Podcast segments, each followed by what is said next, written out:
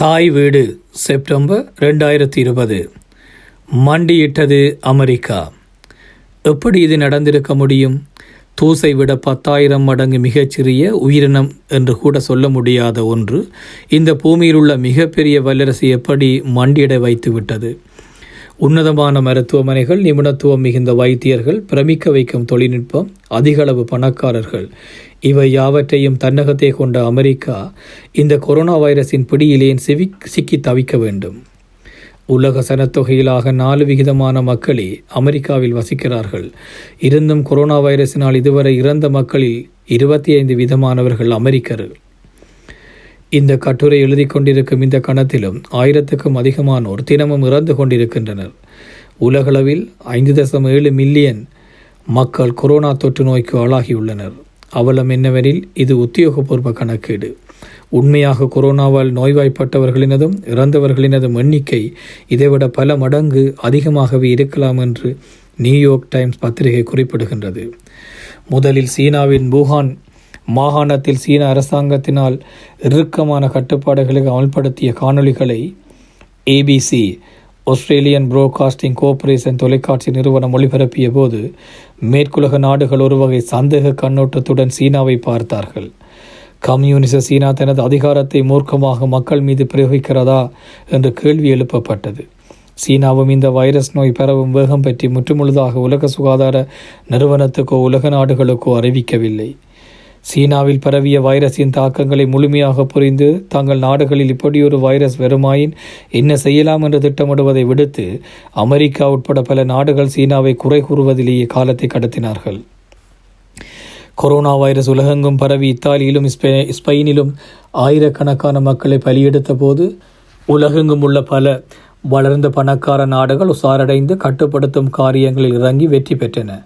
Canada போன்ற நாடுகள் இந்த நடவடிக்கைகளில் தாமதமாக தொடங்கினாலும் இத்தாலி ஸ்பெயின் நியூயார்க் நகர் போன்ற இடங்களில் ஏற்பட்டது போல ஒரு மோசமான நிலைமையினை தவிர்த்து கொண்டன. இந்த வருடம் பங்குனி மாதம் பல நாடுகளில் கொரோனாவின் பரவல் உச்சநிலையில் இருந்தது. பின்னர் கோடை காலத்தில் தொடக்கத்தில் பரவலின் விகிதம் குறைய தொடங்கின. அமெரிக்காவில் கூட ஆரம்பத்தில் சிறிது குறைய தொடங்கியது. ஆனால் அமெரிக்காவில் சில வாரங்களில் மீண்டும் பரவலின் வேகம் கட்டுக்கடங்காமல் அதிகரிக்க ஆரம்பித்து இன்று வரை தொடர்கின்றது. அமெரிக்கா உண்மையாகவே கொரோனா வைரஸின் முன் மண்டியிட்டுள்ளது. இதற்கு சகல அதிகாரங்களையும் தன்னகத்தை கொண்ட அமெரிக்க அதிபர் டொனால்ட் ட்ரம்ப் கடந்த ஐம்பது வருடங்களாக அமெரிக்காவின் ஆட்சியில் இருந்த அரசாங்கங்கள் சோரம் போன அரசியல்வாதிகள் சீரழிந்து போன பொது நிறுவனங்கள் கற்பிதங்களின் பிரமையில் வாழும் பிற்போக்கு மத தலைமைகள் இவற்றுடன் அமெரிக்க சமூகத்தில் புரையோடி இருக்கும் தானும் தனது வட்டமும் என்று குறுகிய தன்னாதிக்க மனோபாவம் என பல முக்கிய காரணங்கள் அடங்குகின்றன. எச்சரிக்கைகள் சில மாதங்களுக்கு முன்னரே தெரிய ஆரம்பித்து விட்டன சகலவிதமான வளங்களும் கைவசம் இருந்தன. ஆலோசனை தருவதற்கும் வழிகாட்டுவதற்கும் தகுதி வாய்ந்த அதிகாரிகள் பொறுப்பில் இருந்தார்கள். இருந்தும் டொனால்ட் ட்ரம்பின் அரசின் தான் தோன்றித்தனமான நடவடிக்கைகள் ஒரு மூன்று மாத காலத்தில் மட்டும். இரண்டு லட்சம் மக்கள் இறப்பதற்கு பல மில்லியன் ம கணக்கானோர் வேலை இழப்பதற்கும் காரணமாக இருக்கின்றது. முதலில் நோய் ஒருவருக்கு இருக்கின்றதா என்பதை பரிசோதித்து பார்க்கும் தவறான பரிசோதனை உபகரணங்களை அமெரிக்காவின் தொற்று நோய் பரவல் தடுப்பு நிறுவனம் சிடிசி அறிமுகப்படுத்தியதுடன் குழப்பம் ஆரம்பமாகியது. இதே மாதிரி நோய் இருப்பதை சரியாக கொண்டறியும் உபகரணம் ஏற்கனவே ஜெர்மனியில் பாவனையில் இருந்தது. இருந்தும் அமெரிக்க அரசு இயந்திரத்தின் மெத்தன போக்கால் இந்த உபகரணங்களை அமெரிக்காவில் யாராலும் இறக்குமதி செய்ய முடியவில்லை. நோய் மின்னல் வேகத்தில் அமெரிக்காவில் பரவத் தொடங்கிய பின்னரும் கூட ஒரு உருப்படியான நோய் தொற்றை கண்டறியும் உபகரணத்தை அமெரிக்காவின் சிடிசியினாலோ அல்லது தனியார் நிறுவனங்களினாலோ உருவாக்க முடியவில்லை. சரியான உபகரணங்கள் தயாரான போது வெள்ளம் தலைக்கு மேல் போய்விட்டது. உலகின் வர்த்தக தலைநகர் நியூயார்க் ஆடி போய்விட்டது. இங்கு வைத்தியசாலைகளில் கோவிட் நோயாளிகளால் நிறைந்து வழிந்தது. வைத்தியசாலைகளில் உள்ள பிரேத அறைகள் இறந்து போன மனிதர்களின் உடல்களினால் நிரம்பின. வைத்தியசாலைக்கு வெளியே குளிரூட்டிய சரக்கு பெட்டிகளில் பிரேதங்கள் குவிக்கப்பட்டன. இறந்து போன நோயாளிகளின் உடலை கூட புதைப்பதற்கு மயானங்களில் இடமில்லை. இறுதியில் ஆரடி மண் கூட சொந்தமில்லை. ஒரே நீண்ட புதைகுழியில் பல உடல்களை ஒன்றாக புதைக்கும் அவலம். இவற்றை தொலைக்காட்சியில் பார்க்கும்போது இதெல்லாம் உண்மையாக இருக்குமா என்ற ஐயம் ஏற்பட்டது. இனத்துவசம் என்பது நீண்ட காலமாக அமெரிக்க அரசு இயந்திரத்துடன் ஒன்று கலந்து இருக்கின்றது. உதாரணமாக முதல் முதலில் அமெரிக்காவின் போலீஸ் படை உருவானதே மோசமாக சூழலில் இருந்து தப்பியோடும் அடிமைகளாக இருந்த கருப்பின மக்களை பிடிப்பதற்கே. கருப்பு இஸ்பானிய மற்றும் பூர்வீக குடி மக்களுக்கு மேலான இனத்துவசம் ட்ரம்பின் அரசியல் பிரவேசத்துடன் உச்சகட்டத்துக்கு சென்றது. ஏற்கனவே இவர்கள் மோசமான நிலையிலேயே இங்கு வாழ்கின்றனர். இவர்கள் வாழும் பல பகுதிகள் இன்றும் மூன்றாம் உலக நாடுகளில் வாழ்க்கை தரத்துடன் ஒப்பாகவே இருக்கின்றன. குடிப்பதற்கு சுத்தமான தண்ணீர் கூட இருந்த பகுதிகளில் கிடைப்பதில்லை. தகுந்த மருத்துவ வசதிகள் நல்ல கல்வி நிலையங்கள் இவை ஒன்றுமே இல்லை. அண்மை காலங்கள் வரை குறிப்பாக ரெண்டாயிரம் ஆண்டு வரை பொது ஊடகங்கள் இந்த மக்களை மறைமுகமாக சோம்பேறிகள் திருடர்கள் என்ற செய்திகளில் சித்தரித்தார்கள். போலீசாரினதும் நீதித்துறையினரதும் பாரபட்சமான நடவடிக்கைகள் இவர்களை வாழ்க்கையின் விளிம்பிற்கே தள்ளியதெனலாம். வளர்ந்த நாடுகளில் அதிகமானவர்களை சிறையில் அடைப்பதற்கு அடைப்பதில் முன்னணி வகிப்பது அமெரிக்கா. இந்த சிறைகளில் இருப்பவர்களில் பெரும்பாலானோர் கருப்பினத்தவர்கள் அண்மையில் கூட பதினேழு வயதில் ஒரு சோடி செருப்பை களவாடியதற்காக இருபது வருடங்கள் சிறையில் வாடும் ஒரு கருப்பின சிறையாளியை வெளிவிடப் போவதில்லை என்று அலபாமா உயர் நீதிமன்றம் தீர்ப்பளித்தது. அவலம் என்னவெனில் கோவிட் நைன்டீன் இந்த மக்களை மிக மோசமாக பாதித்தது. கோவிட் நைன்டீன் பரவலால் இறந்தவர்களில் பெரும்பாலானவர்கள் இவர்கள். ட்ரம் அரசியலுக்கு வருவதற்கு முன் ஒரு மோசமான பணக்காரர். இவர் ஆறு தடவைகள் வங்குரோத்து கோரியிருந்தார். சொந்தமான சூதாட்ட விடுதியை கூட வங்குரோத்துக்கு தள்ளியவர். இருந்தும் தனது வாய் சவாலினால் இனத்துவசத்தை காக்கி பிரசாரத்தை தொடங்கினார். அமெரிக்காவில் இருக்கும் சில மாநிலங்களில் வயது கூடிய வெள்ளை வாக்காளர்களின் மனத்தை மாற்றி பெரும்பான்மை வாக்குகள் பெறாத அமெரிக்க அதிபராக உயர்ந்தார். கோவிட் நைன்டீன் அமெரிக்காவின் வாசலில் வந்தபோதும் இந்த வைரஸையும் தனது வாய் வெள்ளமையினால் வெல்லலாம் என்று எண்ணினார். விளைவு இவர் வெள்ளை மாளிகையில் நடத்தும் கோவிட் நைன்டீன் பரவல் தொடர்பான பத்திரிகையாளர்கள் சந்திப்புகள் யாவும் இவரின் வெறும் உளறல்கள். உலக நாடுகளிலே இவர் பேச்சுக்கள் எள்ளி நகையாடும் ஒரு விடயமாக மாறிவிட்டது. அமெரிக்க சுகாதாரத்துறையும் சிடிசி போன்ற நிறுவனங்களும் முகக்கவசம் அணிய வேண்டிய அவசியத்தை வலியுறுத்திய போதும் அதனை உதாசீனம் செய்தார். விஞ்ஞானிகள் மருத்துவர்களின் அறிவுரைகளை எதிர்த்து ட்விட்டர் போன்ற சமூக ஊடகங்களில் இரவு நேரங்களில் அறிக்கை விட்டார். கோவிட் நைன்டீன் நியூயோர்க் நகரில் மோசமாக பரவி ஆயிரக்கணக்கான மக்கள் வைத்தியசாலைகளில் அனுமதிக்கப்பட்ட போது வைத்தியசாலைகள் போதிய முகக்கவசம் தற்காப்பு வங்கிகள் நோயாளிகளுக்கான கட்டில்கள் இல்லாமல் தவித்தன. இருந்தும் ட்ரம் அவசர நிலைமையை அறிவித்து மிக பெரிய தொழில் நிறுவனங்களை இவற்றை உற்பத்தி செய்ய உத்தரவிடாமல் காலத்தை கடத்தினார். உலகின் பணக்கார நாடான அமெரிக்காவின் பணக்கார நகரான நியூயோர்க் நகரில் பணிபுரியும் வைத்தியர்கள் தாதிகள் போன்றோர் பொதுமக்களிடம் தங்களுக்கான முகக்கவசங்களை செய்து தரும்படி கேட்கும் சோகம். நியூயோர்க் நகர வைத்தியர்கள் தாதிகள் மற்றும் ஊழியர்கள் யாவரும் தமது உயிரை பணியம் வைத்து கோவிட் நைன்டீன் தொற்று ஏற்பட்ட நோயாளிகளை பாதுகாக்க போராடினார்கள். போதிய முகக்கவசம் தற்காப்பு வங்கிகள் போன்றவற்றை இவர்கள் களவாடி இருப்பதால் தான் இவற்றிற்கு தட்டுப்பாடாக இருக்கலாம் என்று கூறினார். கோவிட் நைன்டீன் பரவல் வேகமாக பரவிய போது ட்ரம்பின் நடவடிக்கைகள் யாவும் இதில் தானும் தனது குடும்பமும் எவ்வாறு பயனடையலாம் என்பதை நோக்கி இருந்தது. எரிகிற வீட்டில் பிடுங்குவது லாபம் என்பார்களே அதுபோலத்தான் ஒரு காலத்தில் தாம் உற்பத்தி செய்யும் பொருட்களின் தரத்தையும் வல்லமையையும் பறைசாற்றி சந்தையில் முதலிடத்தை பிடித்த அமெரிக்கா தொழில் நிறுவனங்கள் இன்று தாம் குறுகிய காலத்தில் எவ்வளவு தூரம் லாபம் சம்பாதிக்கின்றோம் என்பதிலேயே குறியாக இருக்கின்றன.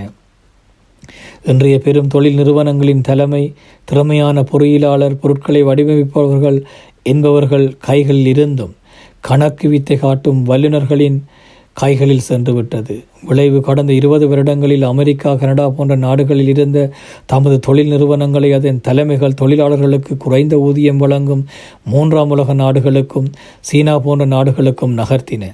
இன்று மருத்துவ உலகின் அத்தியாவசியமான பரிசோதனை குழாய்கள் மருத்தில் பாட்டில்கள் முகக்கவசங்கள் போன்ற பல பொருட்களின் உற்பத்திகள் சீனாவின் கைகளில். அமெரிக்கா கனடா போன்ற நாடுகள் சீனாவுடன் போர் வந்தாலோ அல்லது அங்கு ஏதாவது வகையில் உற்பத்தி தடைப்பட்டால் என்ன செய்யலாம் என்ற ஒரு திட்டத்தையும் கைவசம் வைத்திருக்கவில்லை. கோவிட் நைன்டீனின் பரவலின் போதுதான் இந்த அவலத்தை அரசுகள் உணர்ந்து கொண்டன. கனடிய அரசு இவற்றை கொள்வனவு செய்யும் முயற்சியினை முதன்மைப்படுத்தி எந்த மாநிலங்களில் நோய் அதிகம் பரவுகின்றதோ அவற்றிற்கு முன்னுரிமை அளித்தது. ஆனால் அமெரிக்காவிலோ நிலைமை தலைகளாக இருந்தது. இவற்றை கொள்வனவு செய்வதில் மாநிலங்கள் ஒன்றுடன் ஒன்று போட்டி போட்டன. ட்ரம்பின் அரசு இதில் கூட அரசியல் வியாபாரம் செய்தது.